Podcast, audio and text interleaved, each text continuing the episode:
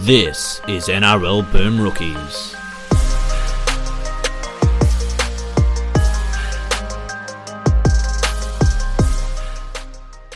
Hello, everyone, and welcome to another episode of Boom Rookies presented by ESPN. I am Matt Bungard, and with me today, Nick Campton. Hello. back at it again. They'll never shut us down, and they keep trying, but we won't let it happen.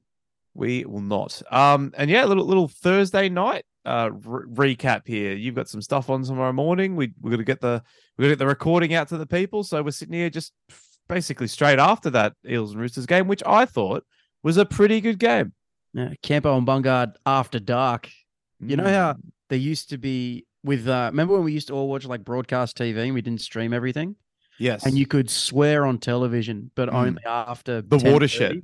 or whatever. Yeah, and after that, it was anything goes. Hmm. This is the podcast equivalent, man.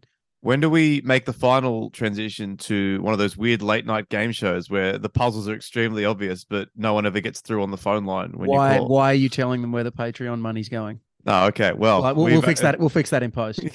It is going to recruit hot dogs. One day, one day we'll get him.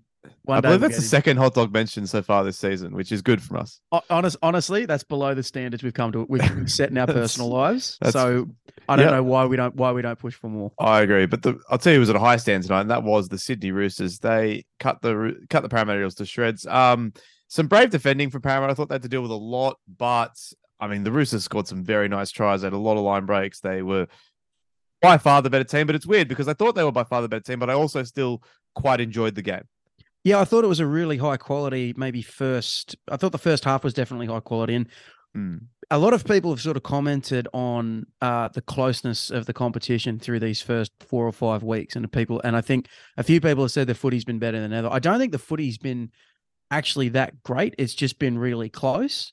You know what I mean? And I'll always prefer a closely contested game that's a bit scrappy here and there to a beautifully played game that's not close and compelling. But this first half of, of, of this game was the first time I really felt like, okay, this is two quality teams playing quality football. You know, the Roosters were creating a lot of chances, a lot of chances all over the field. I thought for the first time, their whole spine seemed to click together really, really well. Part of that was James Tedesco playing a lot of first receiver, which is something he does a lot. Like normally he's just that work that workhorse ball carrier through the middle, but he was doing a lot more ball playing out of first receiver. I think it was in um what what got them down the Eels end for their for the first disallowed try was Teddy giving a really nice ball to um, Lindsay Collins right near the line. Collins punched it up and sort of you know got them rolling on the set. And I thought Keary and Walker were combining really really well and it was really just really great scramble from from Parramatta that was slowing them down you know their systems their defensive systems were probably breaking down a little bit Mm. but individual efforts were Yeah. making the difference like that Mitch Moses tackle on on um, Daniel Tupou is probably the best example the one that's at the forefront of everyone's minds but there were a lot of a lot of efforts like that. Dylan Brown's on the other side as well. yeah that's a really um, nice one too Yeah, I thought Collins you just mentioned there was really really great in that first half. He he, he was that they see they seem to rotate forward leaders weekly, and this week it was his turn to just put his hand up and sort of carry the load. Hargreaves again, very very good, but um, I guess the main the main talking point from the first half was the uh, early departure of James Tedesco, who will now, if the 11 day stand down thing is is brought in for this concussion, we'll miss next week's game against the Storm as well. Nick, I, I don't know if I need to go back and watch it again or if I'm just being a bit reactive because we just saw it, but I, I think that was a send off personally. Um, it's I think it's difficult with with these ones because Simonsson did get him in the head, but I didn't think there was a great deal of force Mm. applied, you know, and I think we have to be careful of putting in just a blanket ban on all shots to the head. I do think it has to be a bit if, if you're going to send someone off, I do think it has to be about the amount of force that's applied because I know a lot of our listeners probably don't watch a lot of rugby union, but over over there they've brought in a very strict system where if you go anywhere near the head with any force at all, you're straight off. Yeah. And I think they've that's a good actually taken it a step too far, you know, and they're trying to they're trying to make the game safer, which is admirable, but you need to accept that sometimes things are just going to go wrong. And if something goes wrong and there's not a lot of force applied, I don't think someone should sit down for the entire rest of the game for it. I understand the the complaint that the Roosters would have where they say, well, we've lost Tedesco for the entire game. They should Mm. lose like but Simonsson comes back after 10 minutes. But that's sort of a complaint that's just been a part of rugby league for 115 years. And I don't think there's a neat solution to that problem without taking away something that's really fundamental to the game, which is that that um, that aspect of collision. So I so my my main issue with it, I agree with you on the force, but to me, it's not like the one where Tedesco was rubbed out of that finals game last year, where at least Tom Burgess was trying to make a tackle.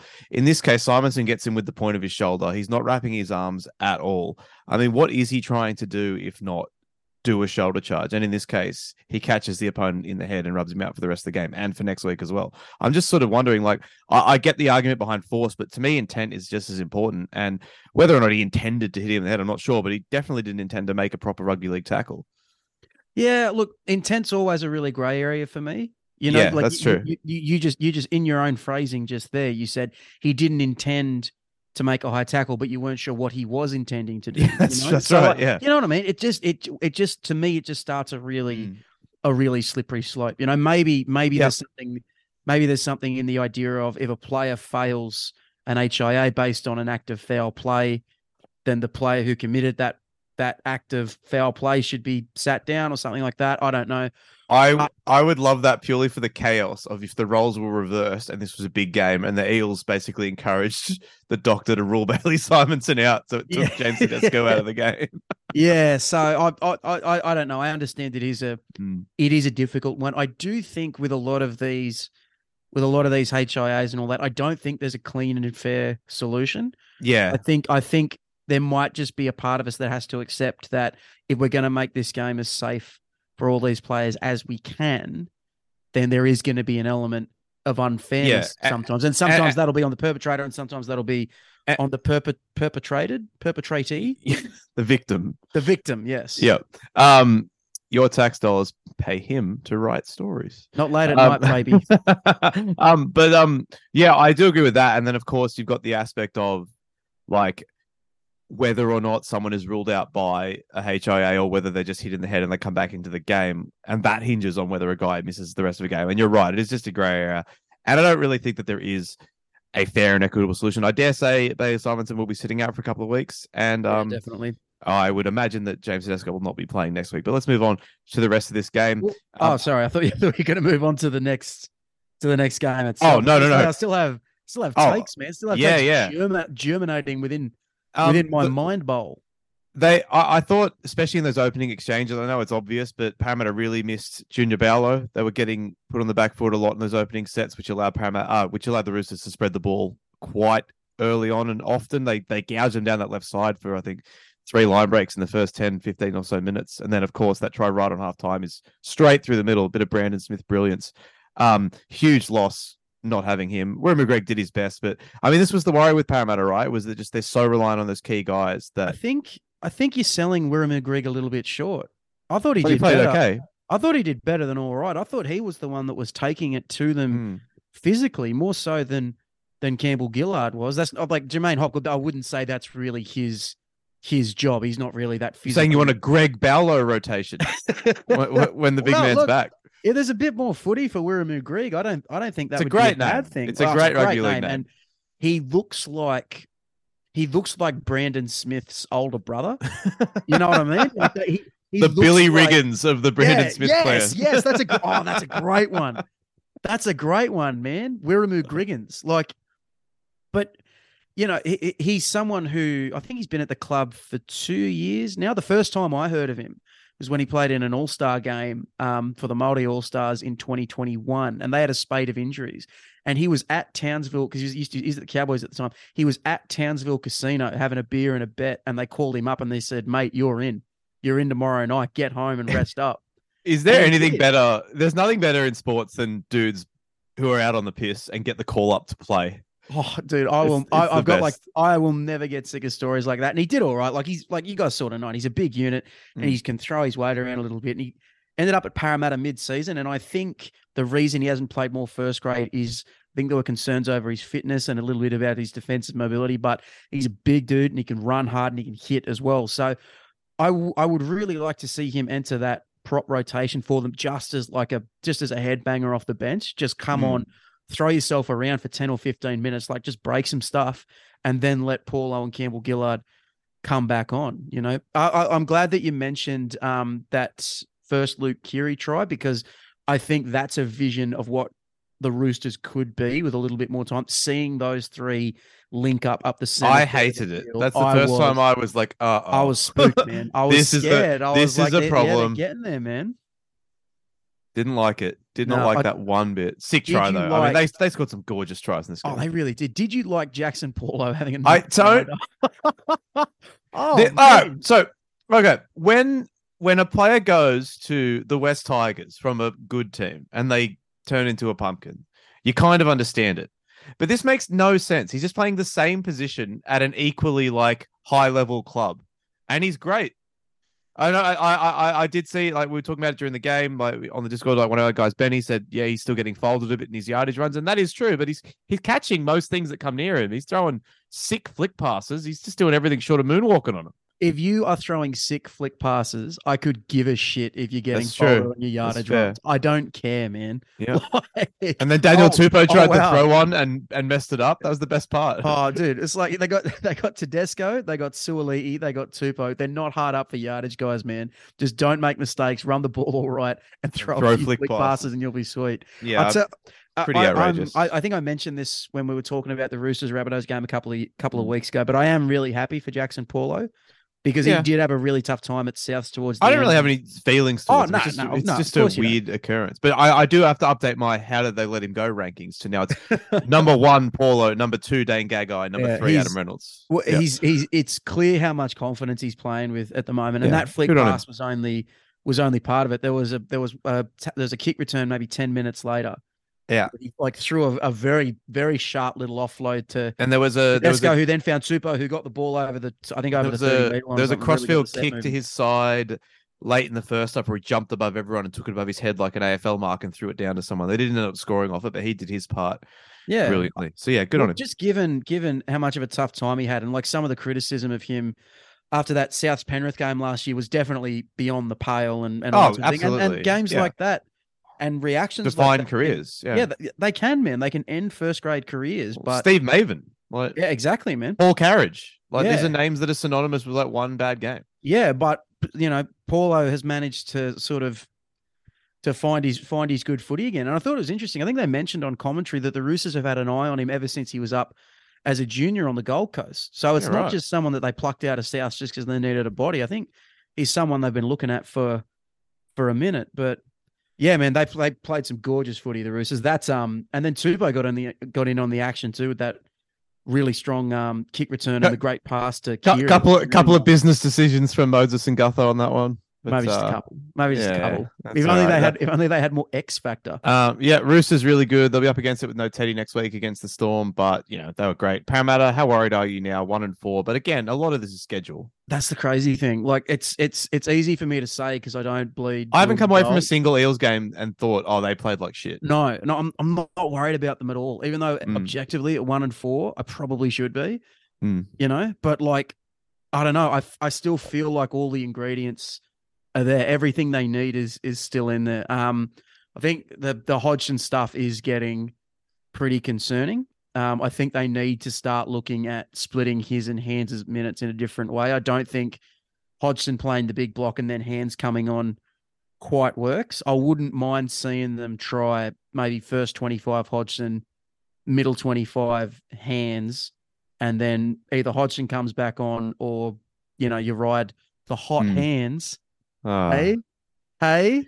Do you actually Yes. believe that's what they should do with their rotation, or did you, No, I actually did do. you I actually just do. say that so you could No, shoehorn no, no, no, that no, no, pun no, in? no, no. I actually, no, I actually do. I actually do. If Hands is, I'd killing it- respect it either way. if Hands is killing it, then bring Yeah. Hodgson on and have them both out there. Have one sort of acting more as like a first receiver, so it Hmm. opens up the field for you a little bit more. Or if Hands isn't quite feeling it, then bring him off and bring Hodgson back on. But I do think that's a balance that they really need to start getting right because Hodgson, you know, had a couple of all right attacking touches, but the was caught out of position for the Brandon Smith try. I don't know for the Luke Keary try rather. And you know, and when teams attack through the middle with their speed like that, you just can't have any any any gaps in any chinks in the armor, you know. So I'm still pretty confident that Para's going to work stuff out, man. I'm not yeah, like I understand if their fans would be panicking because one and four is scary, but it like, is. I'm you don't want to I, I still think they've got all the things they need. Try! Try! This is a try! Brilliant! Brilliant play! I think it's a try. Oh, I don't know if this is going to be a try. Gee, what about this bloke?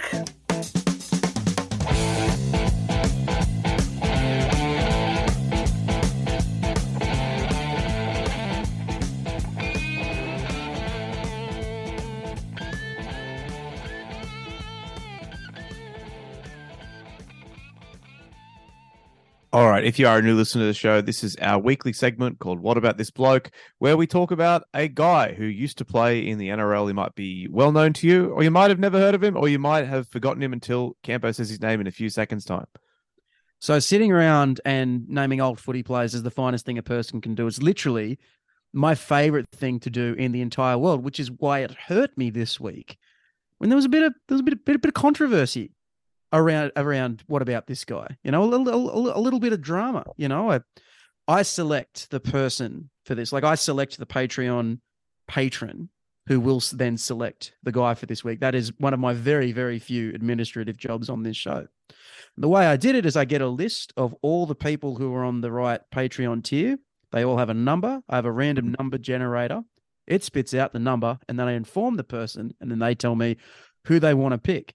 This week, like long-time patron, like you know, treasured friend of the show, my ding dong is hard and I am sad.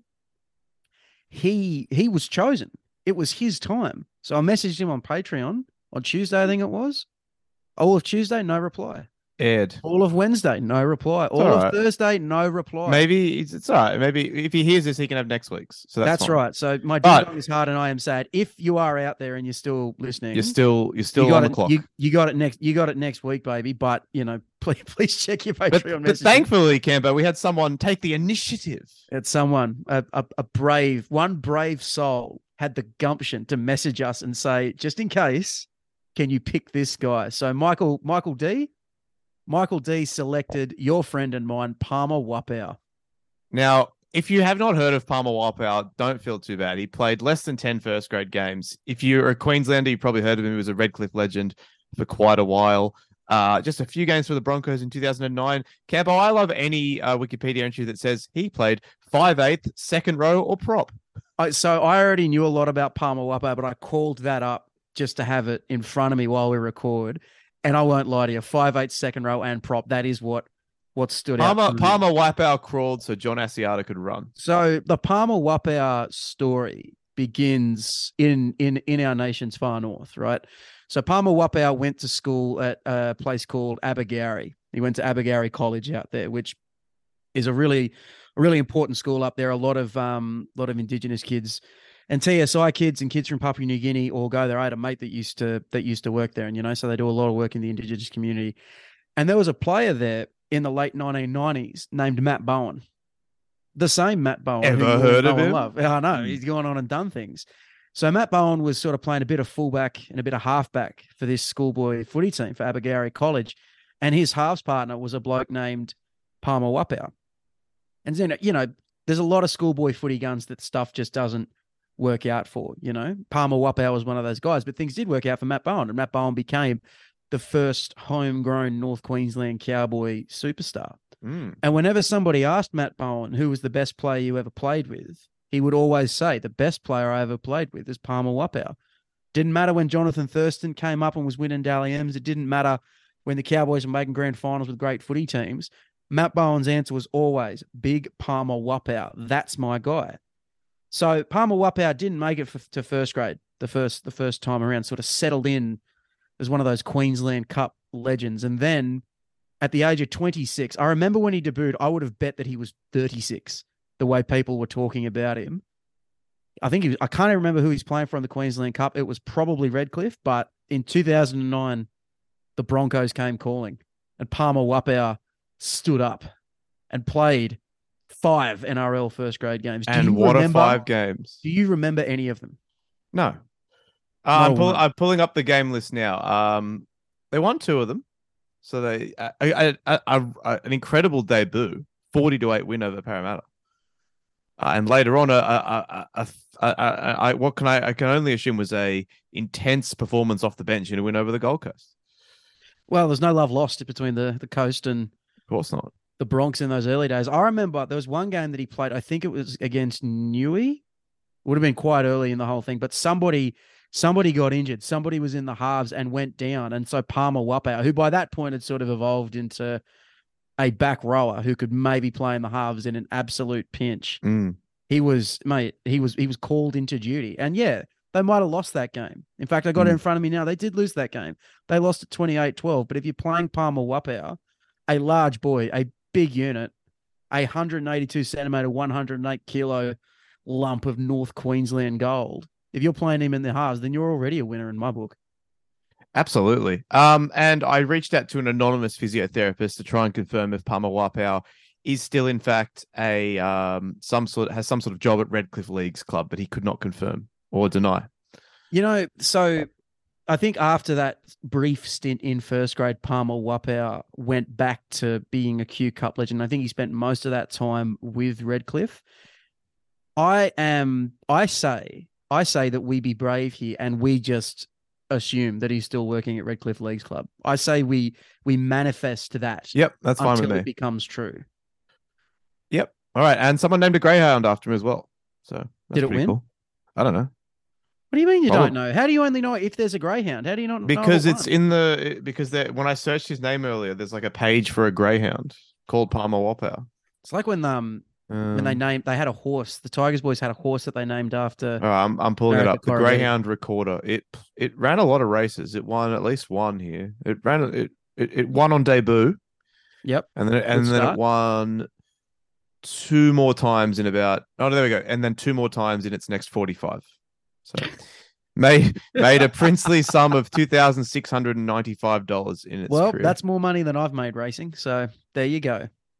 yeah. I'd like to think if you raced forty six times though, you'd you'd make more. That's like fifty dollars. That's like sixty bucks a game of race. I don't know. There's a- there's a- I think the the defining feature of Palmer Wapau's uh, guyhood isn't just the fact that he was a big unit that could play in the halves. I also have a real soft spot for gun schoolboy footballers who only play a little bit of first grade or who don't play first grade at all. Hmm. So I wanted to I wanted to ask you this one, right? Who is the best? Who is the best schoolboy or junior footballer that you've ever seen that just never kicked on? He might have played first grade, he might not have, but Jared Jarrod Sammut. Jared's. Oh, dude, that's a great one. Remember when he first came into first grade and he had like the peroxide blonde? Yeah, hair? he was just I guess he was just a bit too small, right? In the end. Well, I think it was. I think. I think size didn't help because he was just at that time when most fullbacks were either getting huge or it was super athletic. But I think hmm. it also didn't help that he was just a bit. He was a bit crazy, man. Like he'd try anything. Yeah, I remember. He. I, I remember watching the Arrive Alive Cup. He was playing for Patrician Brothers, and they they were they, he balled out a couple of times. Vossi commentating. The simpler times. Better times. The arrival. The Arrive Alive Cup. Oh man, I got a thousand of them. Just one because we got to we got to move on.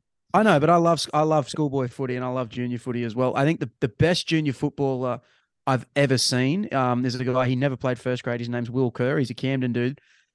There were people like he was the best junior footballer to come out of Camden. He was a better footballer as a junior than James Tedesco. But life Even just- better than Matt Grote. Well, Matt Grote's not from Camden, bro. Oh, I thought you, you always tell that Tedesco story with Matt. no, that was in that was in the team at Oh, okay. When they're in the team. Oh right, together. right. Okay, okay. Um, but and the the and for Will, things just didn't quite work out away from footy or whatever. Mm. But I think the best schoolboy footballer I've seen who never really went anywhere was this guy named Jared McCullum, who won Player of the Year when I was in year twelve. And I think his the highlight of his footy career was scoring five tries for the Bulldogs in a Holden Cup match. This guy looked exactly like Greg Bird. Like you would have thought he Oh. was Greg Bird's brother, except he was playing fullback. Mm. But yeah, sitting around and naming old footy players is great. Sitting around and naming old schoolboy guys that didn't make it, that's for the real, that's for the real sickos out there. So if you're Alright. into it, give me a call. yeah, and if you Wapau, I, we salute you. And if you'd like to nominate a guy in the future, patreon.com forward slash NRL Boom Rookies. All right. Um, let's move on to preview the rest of round five. Five already. It's flying by, Nicholas. Um, and first up, we have your beloved Canberra Raiders hosting a little team called the Penrith Panthers. The one win Penrith Panthers. Um, pass.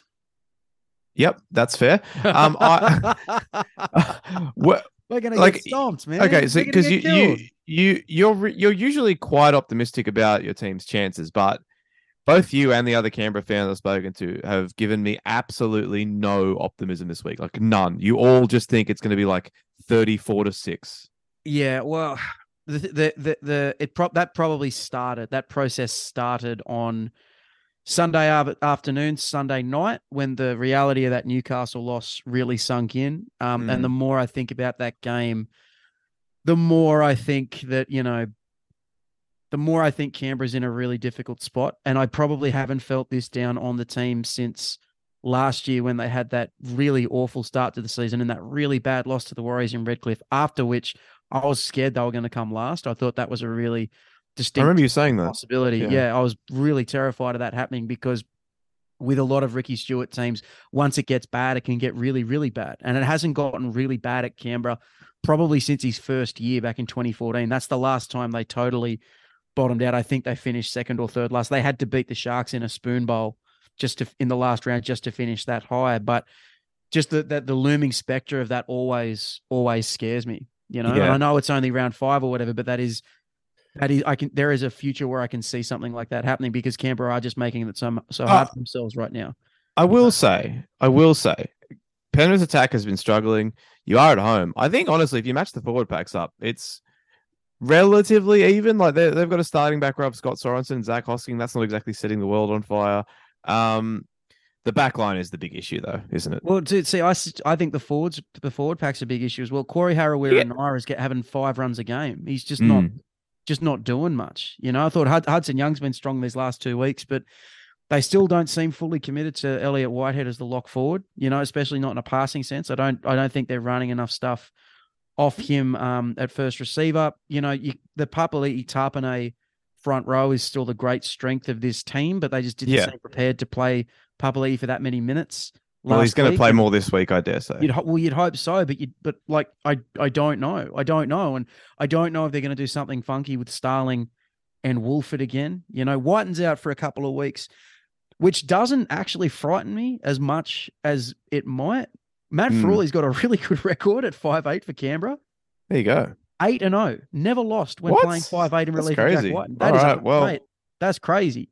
But Canberra's bogey team is Penrith, and I know Penrith is everyone's bogey team over the last couple of years, but Penrith Especially don't us. just beat the Raiders these last couple of years. They really punk them. They really punk them. They come out and they beat them up hard. Here's Taylor rolling the ball end on end. He's after it. He might have got it down. He thinks he did. Oh! Coltrane Cup. So I think I got to, I got to, I got to take Penrith and I got to Coltrane them too, man. You know, because what, like, what's Penrith's strengths, right? Penrith's strengths are their physicality, their ability to carry the ball through the middle, and their ability to finish really strong, right? What's Canberra's, what's Canberra's weakness? Here's Taylor rolling the ball end on end. He's after it. He might have got it down. He thinks he did. Oh! Coltrane Cup. Oh, there's a second train on the oh, track. oh wow! Oh my god! Um, oh, Did the throw governor lady in said, front of one of I'm those trains? sending in more trains. It's, it's, it took us five weeks, but we're cold training the same team. Yeah. And like so Canberra's big weakness is, Sorry to, sorry to derail your point there. that's all right. Canberra's big weakness um over the last sort of year has been finishing games and that's been apparent in all the matches that they've played this year. They've either conceded a late win winner, have come high, have sort of limped over the line or haven't been able to to sort of push through and and finish really strong in the last 20 minutes and that was part of the problem last week. They had a lot of ball against the Knights. They just couldn't really do anything with it. You know, they just didn't seem to have the the spark or the or the fire to really make it happen. Penrith finished really strong always. And each of Canberra's last couple of games against Penrith have followed a similar pattern. Canberra's sort of held their own for the first maybe 30 minutes, and then Penrith have surged away. Given that Canberra are on a five day turnaround, Penrith are coming off a bye. They lost before that. They'll be sorry. Penrith came off the bye, then lost, have the big turnaround. I think it's it's eight days, long time. They're nice and pissed off. Hmm. It'll it'll take something really It- special. it- I don't it think doesn't. Canberra's, I don't think Canberra's got something special in him at the minute. No, that's fair. All right. Let's move on. Uh, the the Bunga Campton doubleheader on Friday night because South Sydney are hosting the Melbourne Storm What a treat. at Olympic Park, and I'm gonna go, and it's gonna be great. And I think we might win this one. When you said Olympic Park, I don't know why, but my mind. You thought I was flying down? Melbourne Yeah, Olympic yeah, Park. yeah. The thought, graveyard. If these My crazy, God. Can you these crazy pricks There is like what what turn of a, that they're the only team that would, by the way. Just really, but like what turn of what? Imagine I voluntarily going to Melbourne to watch a Souths game. Just ridiculous. They could trot out a New Zealand Cup team and they'd still win. That's just how it goes. But it's in Sydney, which means Souths have a red hot chance. Um, look, you know, I thought Melbourne were fine against the Tigers. They didn't set the world on fire. And again, it's got it- it done. They just got it they're it done. still they're still working their ways through some things. There's obviously still no Jahrome Hughes. Jonah Pezet's been fine. Um, still no Ryan Papenhuyzen. Nick Meaney's been okay. But um, yeah, how do you see this one playing out? I think that um, South's still a little bit lean in the middle. They've still got a couple of guys out, but they do get Hame Sele back, which is weirdly kind of important. Yeah, I I'm, I'm leaning towards Souths in this one just because I think they have a bit more game breaking potential than Melbourne do, which is a funny thing to say when Melbourne have Harry Grant and Cam Munster, but I kind of think Melbourne's attack is nearly all game breaker based. Like if it's not individual guys making really great plays, then I don't know Mm. if they have a whole lot to to fall back on. And and that was kind of what was apparent to me in that game against the Tigers last week. Most of their tries came through individuals creating stuff, like when Munster just sort of waltzed through really, really easily, or or, or when um, Jonah Pezet sort of poked his nose through and popped it to Eli Katoa, who I think threw it out to to Will Warbrick, or it might have been the nickname meaning one. I'm not 100 percent sure, but they need kind of game breaking incidents to to to blow a game open, you know. And I think South's defense has been pretty good these last couple of weeks. I think after Cody Walker sort of played his way back into form last week, which I thought was really impressive because he he was able to do that just through his effort rather than by making flashy plays and and and and and, and having that really nice attacking touch. He just sort of like worked and worked and worked until the game really came to him, which which hasn't always been his way, you know. So, but and maybe that's a, a way for him to throw the shackles off. And then the step forward from there is seeing Latrell really bust out and have one of those really big games because I think he's been pretty good. Yeah, but he his- hasn't had matches one of those he hasn't had- signature performances yet. That's right. So he's a little bit due for which is very too. weird. You don't get a lot of creamy middles with Latrell, but we've kind of had that this year. He's been Yeah, like a- yeah, above but that- average in each game. But I think he's due for a for a really big one, and I think we're going to see a really big one from him. And I think if Souths can sort of unleash the um the Mm. athleticism of players like Campbell Graham and Isaiah Tass, who was really good last week, in especially in yardage, if they can really go after Melbourne on the edges of the field. With Koloamatangi getting involved as well, then I could, I could, I, I, I like Souths in that one, in this one for that reason. I just think they have a bit more of an attacking upside than the Storm do right now. Yep, and I, I just like the I like what their forwards have been doing every week. Bar against Penrith, they're they're they're pretty good at winning the advantage line. I, I look at that Melbourne pack at the moment. I don't really see them being able to be the team that stops South from getting a roll on like they've been able to do in, in most of the time so far in the last couple of years. Um, yep, as I said, still a couple of guys missing, but I think Melbourne's outs are far more important than South's outs at the moment, and for that reason, I'm going to take Souths. Yeah, you mentioned you mentioned Hame Sele being an important player coming in for them, and it's a funny thing to say about a bench prop, but just because he is like a competent first Yeah. grader, like that that really does just make a that really does make just a big difference. You know, they've got Daniel Suluka-Fifita, who's very talented athletically, but I don't think has played a lot of footy this year. I think they've want, been wanting to get minutes into him in state cup, but they just haven't been able to. They've had to put him in first grade because there hasn't been anyone else. You know what I mean? And he's Mm. he's in the team as the starter. It wouldn't surprise me if Sele ends up starting in that spot. And No, sort of- nor nor nor yeah, would they it. sort of stagger Murray and, and, and Tom and Tom Burgess a little they- bit. But Could even do what they did last week, where they start Chee Kam on the edge and move Keaon into the middle to start the game, as they as they did. wow, mate, But see, I would be I would be tempted to do that. Just he's like- been very impressive in the middle. has Oh, he no, he was great in the Yeah. middle last week. I thought he was really, really good. And but like if you moved him into the middle to start with, right? And because you've already got so much strike on those edges with with um Walker and Mitchell and and to a lesser extent Tass and Graham. So you can probably you can probably Mm. bear for another week just to have Host and Chee Kam as as your edges, and then once you've got a starting middle of Murray, Tom Burgess, and Keaon, like whoa, goddamn, that's hammer time. with with, with That's Jai Arrow with Jai Arrow coming off the bench or starting as well. Like Yeah, he's oh no, no, no. that- once once Arrow's back, I want him in the middle too. I want Yeah, back no, that's what I'm saying, like, in the middle. Yeah, But like just all those guys when they're back, I think they'll be sweet. But for now, I think it should, should be okay. It'll be a close game. They they'll they'll never blow the storm out in a game ever, apart from in you know, apart from in 2003. But um, other than that, like, it's been, South's beaten South's beaten Melbourne about six times in my entire life. I think it's six out of like 35, but I think it's about to be seven. Let's yeah. I. I I- guess the the thing to look for from the Storm would be more development from Jonah from Jonah Pezet. You know, he's Yeah. been so impressive these first two weeks. Played a really confident role in the attack. That's a hard thing for a halfback to do. Like we've talked so much about Lachlan Ilias trying to find his place among all the South Sydney stars. Pezet has come in and found his place really, really quickly. So I think if there if there is a path to victory for Melbourne, it's through Grant sniping around the ruck. It's through Munster Absolutely. pulling out some of his stuff, and and it's through Pezet sort of con- continuing to show the nice touches And he's shown these first couple of weeks. and I don't care who else is on the field. If you've got those two players, Grant and Munster, you can win the game. A hundred percent, hundred percent. I and I want to see, I want to see um Eli Katoa keep going as well. I know I mention him every week, but I do think there's uh, He's been really good for them. some so really far. good upside there. I've loved his motor through this first month, which is a funny thing to say about a player who you look at as like a strike back rower. But I think he's been making a lot of second efforts. His defense has been really, really good. And I think the attacking stuff will come and we're getting closer and closer to it.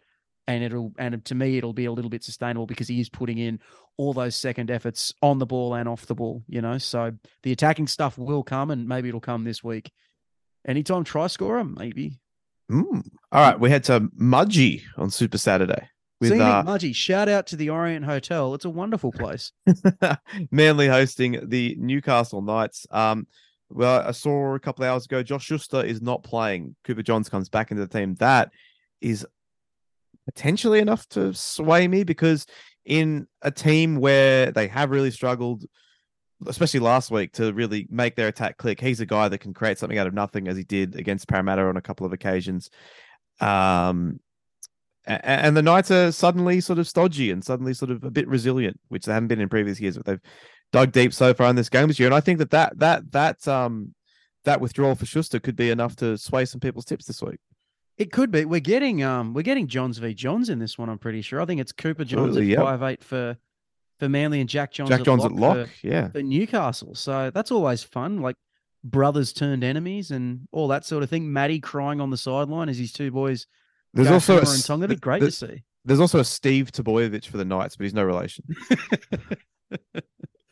um, mate, yeah. yeah. Look, I so I don't want to take anything away from the Knights' great win on on on Sunday because they really did dig deep and, and played some great footy and could be very well be an important win for them going forward. But Canberra had more than enough ball to to win that game, I thought, and I thought they were actually able to make really solid meters through the middle of the field. It was only when they got in the attacking twenty that that things kind of fell apart on them. And if Manly are the kind of team where if you let them get on top of you in the middle of the field, then it's kind of that's kind of the game because of how quickly they attack and how quickly they can Yeah. pile on the points. And and like we said, they're kind of the last true PVL ball team where Mm. if they do get that roll on, they are really, really difficult to stop. It's not always easy for them to get that role. on, as South showed last week, because Manly's forwards don't quite have that sort of dominant um that dominant force about them.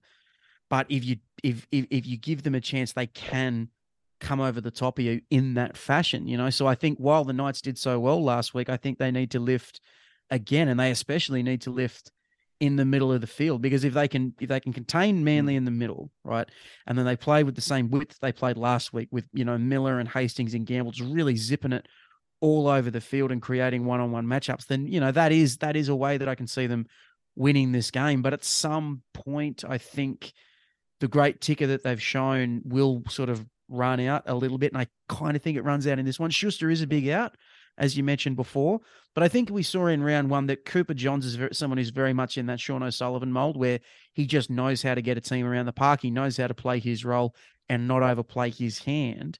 So I could see this game maybe being something of like a Tom Trbojevic breakout match, like where we Mhm. see Trbojevic play some of that great footy that we've seen him play in the past, because Cooper Johns is just going to get it straight to him. You know what I mean? And they might say there won't be, there, there obviously won't be as much defensive attention on Cooper Johns as there would have been on, on Josh Schuster, but that creates the opportunity for Trbojevic to be a little bit more dominant. And after a month of of very of like pretty solid footy, maybe Yeah. that's maybe that's what we're going to see. Maybe we're going to see the big bust out.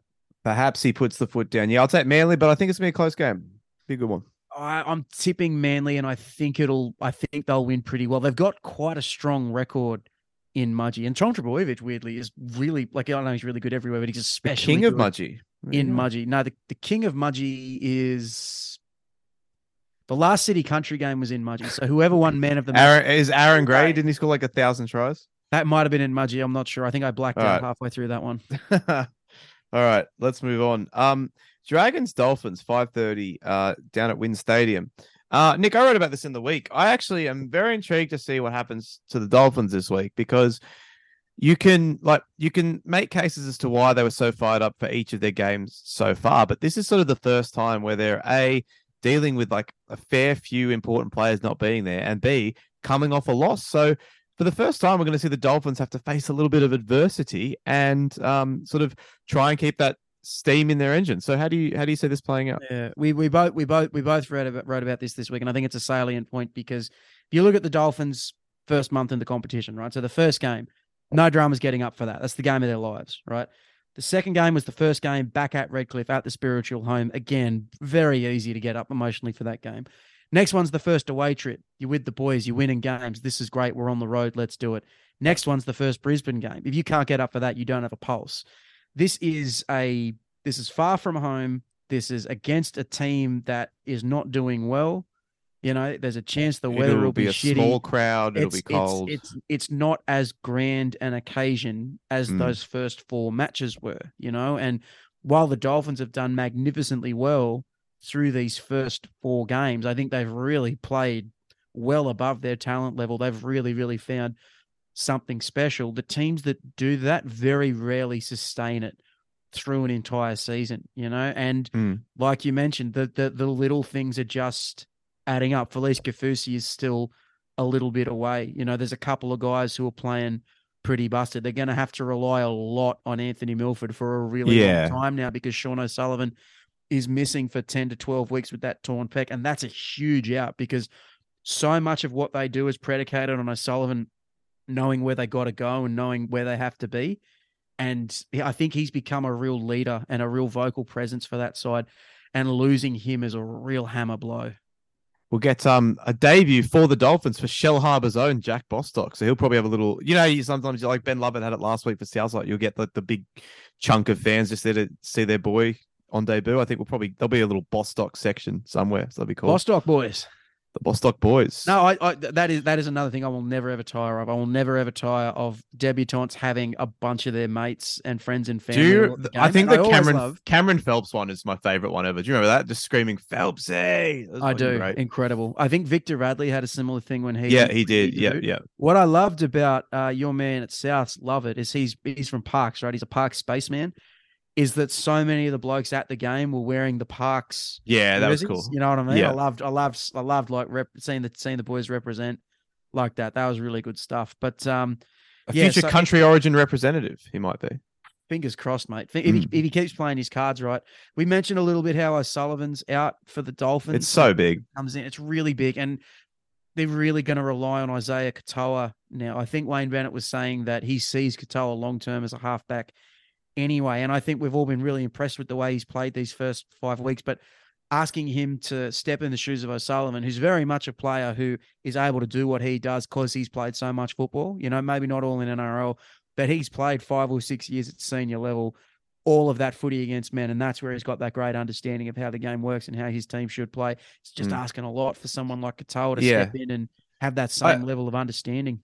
I think that, like, in a way, though, if, if depending on what their aspirations are for the season, it's kind of good because this is basically just throwing in the keys in a sort of situation where they're like, just do your best and we'll see what happens. Because, uh, yeah, I don't think they're going to be hoping that Anthony Milford's the one getting his hands on the ball multiple times a set, every set. And we saw it towards the end of that game last week that, you know, it was kind of a bit of a handbrake at times on that attack. And yeah, I, I guess it's all just down to Katoa, and I'm really excited to see what he can do now that he's basically the guy for the next couple of months. And Sean O'Sullivan's presence can't be overstated. I mean, he just did the little things right. He's a smart player, kicks the corners, all that stuff. And they're really going to miss that. And whether a, a teenager and Anthony Milford is is a halves combination that could drag a team to the finals, uh, uh, seems unlikely. But uh, I'm excited to see how it pans out. I am going to take the Dolphins here. I'm swerving on this. I'm I'm Oh. taking the Dragons. Well, the Dragons are Yeah. actually the favourites. Yeah, weird? they are. They Yeah. I know the Dragons were, were really, really poor, um, probably after half time in that match against the Sharks, but I think they'll come out for this one with a real point to prove. And I just think there's more points in the Dragons than there are in the Dolphins. You know what I mean? Like I Mm. know again the Dragons were really poor last week, but they've still got Ben Hunt. They've still got Jayden Sullivan who can who can create some stuff. They've still got Tyrell Sloan. And I think if they match um the Dolphins in the middle, which the way you know someone like Blake Lawrie's been playing, think is very possible. I think Saints could get the Finns. I won't be Mm. surprised if the Finns win. I'll never be surprised by a Wayne Bennett Of team course. winning ever, ever again. But yeah, I got a zag on this one, man. I'm, Yeah, I'm, totally I'm fine. Sorry to the team of the show, but are, you, just how you got to do it sometimes. are you are you gonna further draw the ire of Bronx Nation by zagging on our next game? Brisbane hosting the only winless team, the West Tigers, at Suncorp. Um, the West Tigers won this corresponding fixture last year, so, So- it would it'd be very funny if they did it again. the Brisbane fans are letting me know. You know, as as you guys may have noticed, they're letting me know how they feel about my admittedly moronic and incorrect preseason prediction. But I can They tell you, you. I can tell you that some of the some of the highest ranked Broncos, some of the some of the Brisbane fans who occupy the corridors of power, maybe some who quite Ben like an opening, himself. no, who quite like an opening tirade or two. Oh, I can tell you that some of them are like looking at this game and you know, all right. a little yeah, bit yeah. spooked, little bit Mm. spooked. I was And wondering where you were going only- with that. The only reason, like, sorry, gonna, I thought you were going to say that they'd forgiven you, and I was like, he's definitely not forgiven. Oh, no, you. they haven't forgiven me. They'll he hates me. you. they'll never forgive me. Like I could be on my, I'll, I'll be on my deathbed. Mm. I'll be on my deathbed saying goodbye to my Oh, and they'll be they'll be picketing the hospital. Be on 2023. Signs to the You effect of "You deserve it, mate." Like, Yeah, I mean they're not wrong, and that'll be this year when they lynch you at Magic Round. well, you know, they got to catch me first. Um, there's all right. Let's let's make a case for the Tigers here. Okay, I'm gonna let you do that. Uh, shit. I'm out of Uno reverse cards. Um, look, I think that with the Mitchell Pearce rumors swirling, that this is finally the game that's going to light a fire under Luke Brooks and really unlock unleash it, you him as an attacking threat. I mean, it's a fast deck up there at Suncorp. He's he's always been sneaky fast, Luke Brooks. I think this could be a game where his running game really comes through. I mean, Brisbane don't have any sort of explosive players the caliber of a Brooks or dare I say a Doueihi. So perhaps this is a time for them to sort of catch the Broncos napping. I um I I feel like you almost believe that. I, I'm I'm nearly I'm nearly there with you, bro. Hmm. Nah, look, this is Yeah. The only to me the only the only sort of hope of the Tigers winning this game is if whatever weird thing weird hoodoo they have over the the Broncos at the minute if that continues, but it just doesn't seem likely to me, you know. So it, it- just to just to throw the numbers at you, Mm. Brisbane haven't beaten the Tigers in five years. That's really They've only played once a year, each of those years. But last year they beat them uh, 32-18 in the game that sort of started Brisbane's downfall from top Yep. four hopefuls to, you know, absolute mess. The year before that, they the Tigers beat them 42-24 in perhaps the the weirdest and the strangest and the dumbest game of football I'd ever seen in my life. The year before that, doesn't this feel like a million years ago? The the Tigers whooped them 48-0 at Leichhardt Oval with a young man named Harry Grant starring Ah, yeah, West. yeah, Remember, yeah, yeah. remember we did all that? And yeah, then they, they thought they were going to keep him. yeah, and then the Tigers, the Tigers beat him again the year before, courtesy of a late Michael Chee Kam try. I think that run is going to be over, and I think Brisbane. I think Is, um, Brisbane put the cleanest through him in this one. Is Dane Laurie gonna? He's tra- he's he's on the extended bench. Is he any chance of playing? Do you think? He's been named in reserve grade, so I would imagine. oh well. not.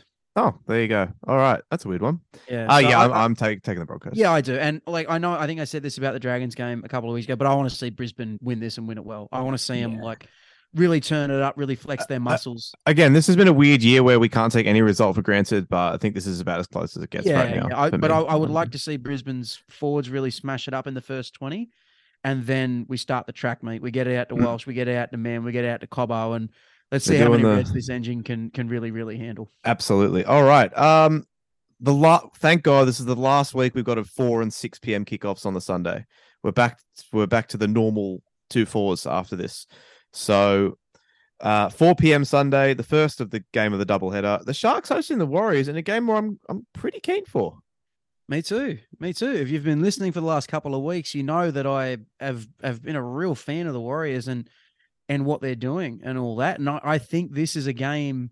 This is an important game for them. You know, I know the Sharks have have only sort of really hit their straps in the last week or so with Nicho Hynes and all that coming back. But this is a, a game on the road where I really want to see the Warriors continue a lot of the improvement that they that they have made. Te Maire Martin's out for the Warriors, which is a blow. I, I think his combination with Shaun Johnson through this first month has been really, really promising. But I think the great the, the thing I've really enjoyed about the Warriors is probably the defensive resolve that they've played with. I Mm. think they're third in the league for for points for points per game, which is very, very unwarrior like, not just for the last couple of years, but even when they've good, they've never really been a hard nosed defensive team. But you know, the, the the Bulldogs game last week was a really good example of a game where they were probably not at their best with their attack, but they were able to dig in and and really tough it out by just playing to their strengths and playing towards their athleticism and trusting their playmakers to come up with the right decisions and the key plays in the key moments, you know. And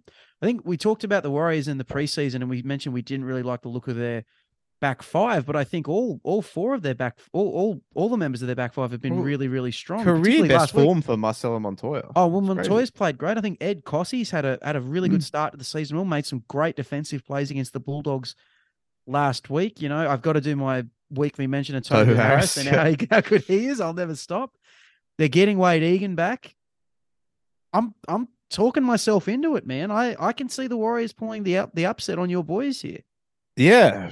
Um, no, I, I think it'll be a lot closer than people think. Um, I just think that the Cronulla with Nicho Hynes back are just a different animal. They're still trying to work out what exactly is the perfect system there. I mean, they looked fine with Moylan there last week. They got tricky in the 17 this week. Um, we'll see. Maybe they'll may, maybe they'll do some do some hijinks. I don't think so though. They're not going to ch- they're not going to change what's working, and that's a halves combination that worked for them so well last year and so well for them last week. Um, yeah, I, I've been really impressed with the Warriors so far, but a pack Shark Park, Nicho's back. Give me the Sharks Will by like there? eight to ten. No, because it's cousin Jack's birthday. Oh, cousin Jack. Of Mm. all our of all our beloved cousins, he's somewhere in the middle.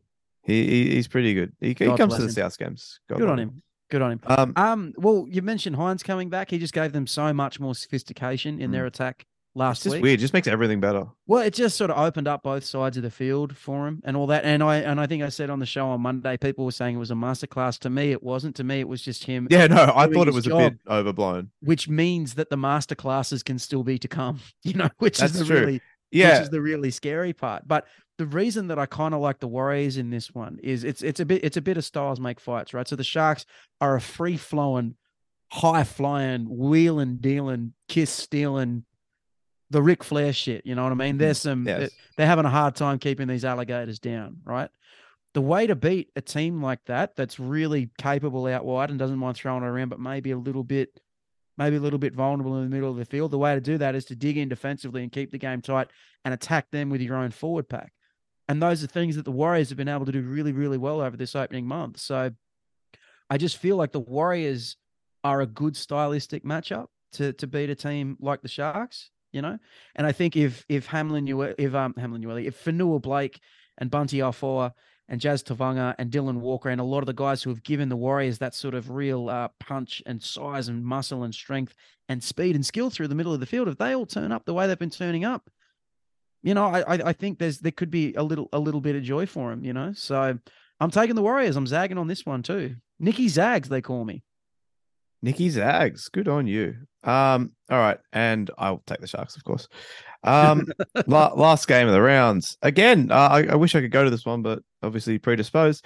Uh, uh, are you going? Dogs, Cowboys? I am? I am going. I'm going, but I'm Mm. going uh, professionally this time, not personally. Oh, this time it's personal. Um, intriguing game here. I think Yes. that um, Josh Reynolds is back in Bulldogs colors for the first time since 2017, Love which it. is pretty cool. Love it, man. Um, yeah, I mean, a few players mean so much to the sort of post 04 Bulldogs as he does, so that's that's just a nice story, isn't it? Um, but yeah, they get the Cowboys who were okay last week against Titans. I think they like the Storm, as we said on Monday. We just sort of turned up and did enough. So, what what can can the Bulldogs sort of keep keep the good vibes going and, and spring a result here? Well, I, I think this is a. It's uh, again, I'm not using the words must win, but I think these are two teams that are at a bit of a crossroads, and I think what they do between now and state of origin will really determine what their what their seasons are going to look like. You know, like Canterbury are still a team in development. You know, very much so, um, and you can tell that in things like, for example, when they were when they played the Warriors last week, they scored after two minutes. Right, the big Wahash went over after about 120 seconds, and then the only other try they were able to score all day was like a a, a just a one on one miss and a breakout um, length of the field run from Josh Addo-Carr. They weren't creating a whole lot of points. And if you look at that win against the Tigers the week before, they didn't create a whole lot of chances in that one either. Addo-Carr scored two tries, both of which came from turnovers deep in their own in their own end of the field. So I think the challenge for the Bulldogs is is to develop attacking situations that are a little bit more replicable. And I think the way to do that is with their spine linking together with Mahoney thinking with Flanagan and Burton and Perham, which has been a bit of a struggle for them sometimes this year. I think Flanagan very much got the balance. He got he was closer to getting the balance right against the Tigers, and then last week him and Burton sort of like weren't a quite able to get it going. But to me, that's really that's really the key because the Bulldogs are very much at their best, are very much sort of a freewheeling attacking team. I think while Thompson and Pangai are out, they don't really have the muscle in the middle of the field to, you know, really, really put the pressure on the teams in that sense. Whereas North Queensland are probably the other way. They struggle to score points, but their forward pack is is is, is really really strong. You know, even with someone like Reuben Cotter out, you know, they they were able to bring in a guy named Griffin Neame who's going to be playing Test footy for New Zealand sooner rather than later. Heilum mm. Luki made his comeback from injury last week. I think it was mainly as a middle. He's starting on the edge this week, and I thought there were some really good signs from him. So he can give them a little bit more strike as well as a little bit more muscle. So I don't know. I feel like I'm talking myself around on this one. This, I found this the most difficult game of the weekend. Yeah, I, I agree. This this is the one that I I really had a bit of pause with. I guess it comes down to can the Cowboys create the chances? Can they create? Can anyone other than Chad Townsend leading the league in try assists? CT7, shout out. Can they find other ways to create points outside of him? Can Tom Dearden dominate the match? Not with his running game, but with his creativity. If, if they if they can get something like that going, then they might be a bit too well rounded for Canterbury. But I'm not sure they're going to be able to do that. Yeah, no. Um, it's weird, isn't it weird though that um Jeremiah Nanai's out and it's not as big of an out as it would have been last year, such has been his impact so far this year, and they'll just get Heilum Luki to slot right in there, and I don't think they lose too much with the way things are going right now. I see. I disagree. I think Nanai's actually been pretty strong for them this year, uh, and it's particularly as as as an attacking threat. I think they probably haven't got enough as much strike out of their backs as they would have wanted. But um, he's sort of been a a, a a, threat for them on that edge, more with his running game than anything else, with sort of hitting holes and and stuff like that, more than the uh, the than off kicks or whatever, or as as he was so well known for last year. But I don't know. I think the like Luki is a bit more of a bruiser, a bit more raw mm. bone, probably a bit more powerful. They'll definitely miss him off like those little kicks they do. But yeah, but yeah. I think I think Luki being like a more powerful, thrusting player probably plays into the style that they need to beat Canterbury a little bit more. If you get my meaning, like yeah. is the better player, but I think Luki's style suits this game maybe a little bit better. But I mean, like he has with like his running meters are basically half what they were last year. Nanai's is so like he has definitely been not yeah, he's not as a, effective. He's not a, he's not a workhorse background. No, of course not. But it still matters. He, he's like some weeks he's not really touching the ball much at all. Like he's touching the ball five to ten times a game every week so far this year. So, you know, I, I just don't think he's been as prolific as he was last year. Oh no, of course point. not. Um, seventeen tries, a lot of tries. Um, it is a lot of tries. Semi Radradra trying the chip and chase. Oh no, it's Semi Radradra. Radradra's away. Semi Radradra. Oh, this will be interesting. Oh, yes, it will, yes. Semi Radradra. Oh, he's absolutely buried it. Radradra. All right, some news quickly before we get out of here. We're um Geez, it's been a long one today. We just really just love rugby league, don't we? Um, we sure Mitchell do. Pearce apparently has quickly passed on answering an SOS from the West Tigers. I love Oh. this story so much. Oh, well, speak to him on it. Um, so I mean, this was popped up. What is it? Wednesday that uh, there was news that uh, they were they were sending an SOS out to the to the south of France to bring Mitchell home Suck from whatever he's doing in in Perpignan. But um, yeah, uh, Tim Sheens confirmed that Marshall Benji Marshall had reached out to Mitchell Pearce.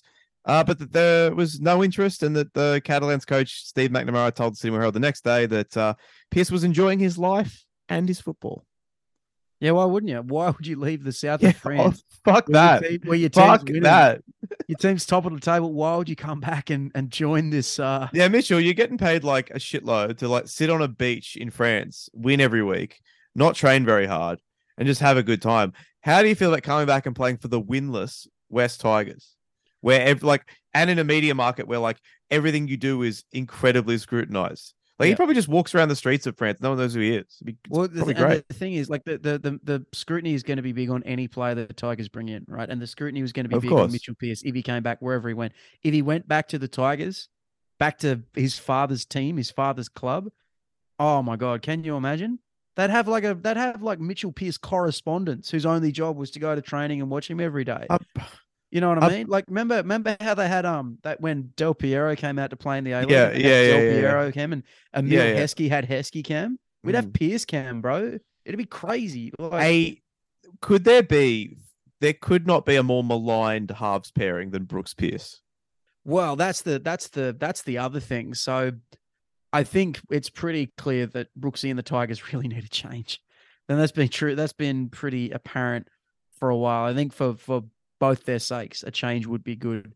But I think the only guy who would sort of fill the Tigers fans with like more to spare would be Pearce. And it's not because Pearce is a, a bad player or anything like that. It's just like really like the answer is the 34 year old Mitchell Pearce who has 10,000 miles on the on on the motor. Yeah, that sort of deal. exactly, Like, exactly. it, uh, yeah. So I think it's best for everyone's sakes that this one didn't go through. Yeah. Um, the jersey worn by South Sydney skipper Cam Murray will be draped over John Sattler's coffin at uh, the Rabbitohs funeral, which by the time people are listening to this is happening on Friday on the Gold Coast. A very nice gesture from the club. Very nice gesture. And if you want to get one of those They're selling them. Totally so happy. sick South Sydney jerseys, they're going to be doing a special. You you Order you, tec- you texted me, and within 45 seconds, I had purchased one. I don't buy new South jersey very often, but I mean, That's what you call synergy. absolutely. Um, and shout out to Pop Campton who texted me uh, a day and a half later. Good on you, pup.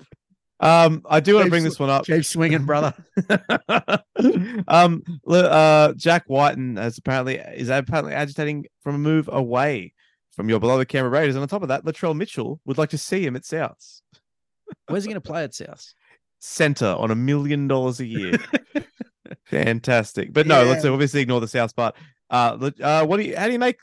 Because has have we had this story before? I feel like this is kind of a semi-regular thing, Ah, no. So he but not like not to this extent though. Like not with the like signed a- actual. He signed a, a, a contract after after 2019. I think it was in 2019, but before he won the Dally M in 2020, and it was strange because I think it had club options the last two of the last three years, and then a player option for the last year, which he has now chosen to exercise. I don't think he's leaving. I'd be very, very surprised if anyone was to sign him. I think it's very much a case of they they've seen the money that some of the other playmakers have been able to Mm. command, and they think, well, let's get a piece of that right now. Um, I, I I, wanna- think.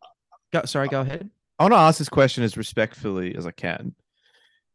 Do you think he's aware of sort of how much easier his life is in terms of media scrutiny in his current situation, as opposed to if he was exactly the same player but playing for the West Tigers or the Eels? That's a that's a very salient point that you raise. Um, I think that Jack Wighton is probably more highly rated by non-Canberra fans than by Canberra fans, and like obviously, I I really rate him. Like you have to. Like the things he's done for that club, he's one of the great. He's one of the great raiders of the of the modern age, of the post Golden era Raiders. Scored hundred percent of your grand final tries. in Yeah, he's lifetime. probably he's probably he's easily in the top five without a doubt. You know, he's a legend of this club. But I think if he played in Sydney and if he played in Sydney his whole career and he got the scrutiny that came with that because it is it is just different. It is just different when you play from Canberra compared to a Sydney club because there is just so much more spotlight here. I don't think he would have the same reputation that he does because he is a great player, no doubt in the world. But he has lapses, he has gaffes, and he's had some really, really bad ones in the past, you know. And he has a really healthy attitude towards those sort of mistakes in his game. The way he always says it is, well, all you can do is get back on the horse. And that's a great hmm. way to approach it. And that's why he's still able to be the great player that he is. But when you're in Sydney and there is so much more scrutiny, like that's not always a that's not always a way, it's not always a feasible way to go. Like you remember in 2016 when he threw that golden point intercept against the Dragons? What are you doing? Mark Gasnier's iconic yeah, commentary. Yeah, like he, part of the reason he was able to bounce back away from that is because it was Canberra and he was out of the spotlight for two weeks after that. You know, That's And- true. I'm sure glad my favourite has never thrown a really bad intercept in a big Yeah, game. Yeah, so for, for that reason, none of the Sydney clubs getting Wighton really worries me. He, he does seem to me as well as someone that wouldn't be that well suited personality hmm. wise to the big city. He's very much a country boy. The only team that would that I think has a chance of getting him out from Canberra is the Dolphins. Because one they got the, one they got the money. Two, they are very much like a team on the rise at the minute. Three, I think Queensland would suit him a whole lot better than anywhere in New South anywhere in like metropolitan New South Wales would. And four, they got Wayne Bennett.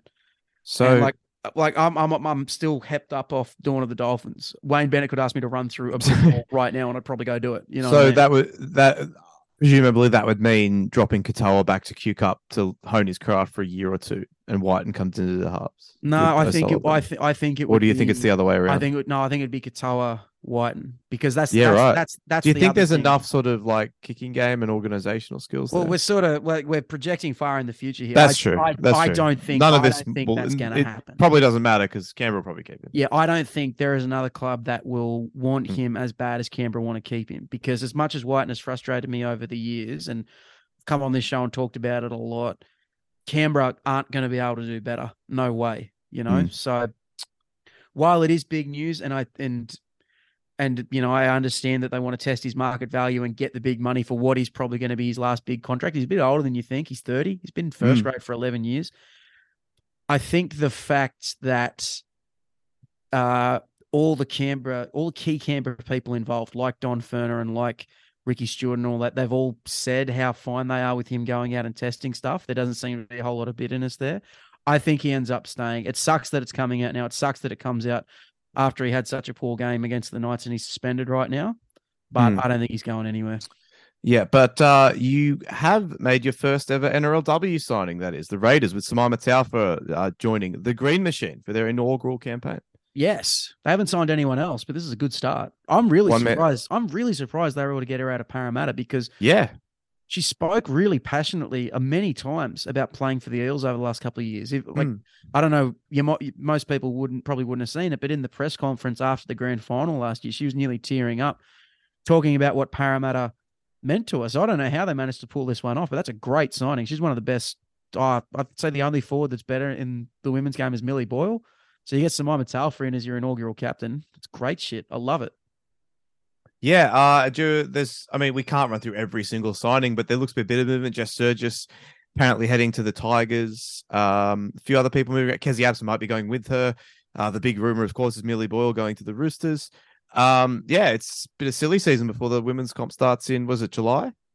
Uh, I'm not sure actually. Uh, With, with the Hmm. with the with the expansion, I'm not 100 percent sure. Raecene McGregor's another one, Golden Yeah. Boot winner and Dally M medalist. She's going to You the Dragons. wrote about her. Dragons after five years away. I'm. I want to know what you think though. So there's a, a shitload of player movement. There's some of the biggest names in the game changing clubs, including someone like Kezie Apps, who's been at Saints since the start and played such a big role. Then, how do you feel about there being so much sort of dramatic player movement? I don't like it. And I think that once the like because it's going to 10 teams, right? And then I would imagine that they'll sort of pump the brakes on expansion for at least a couple of years.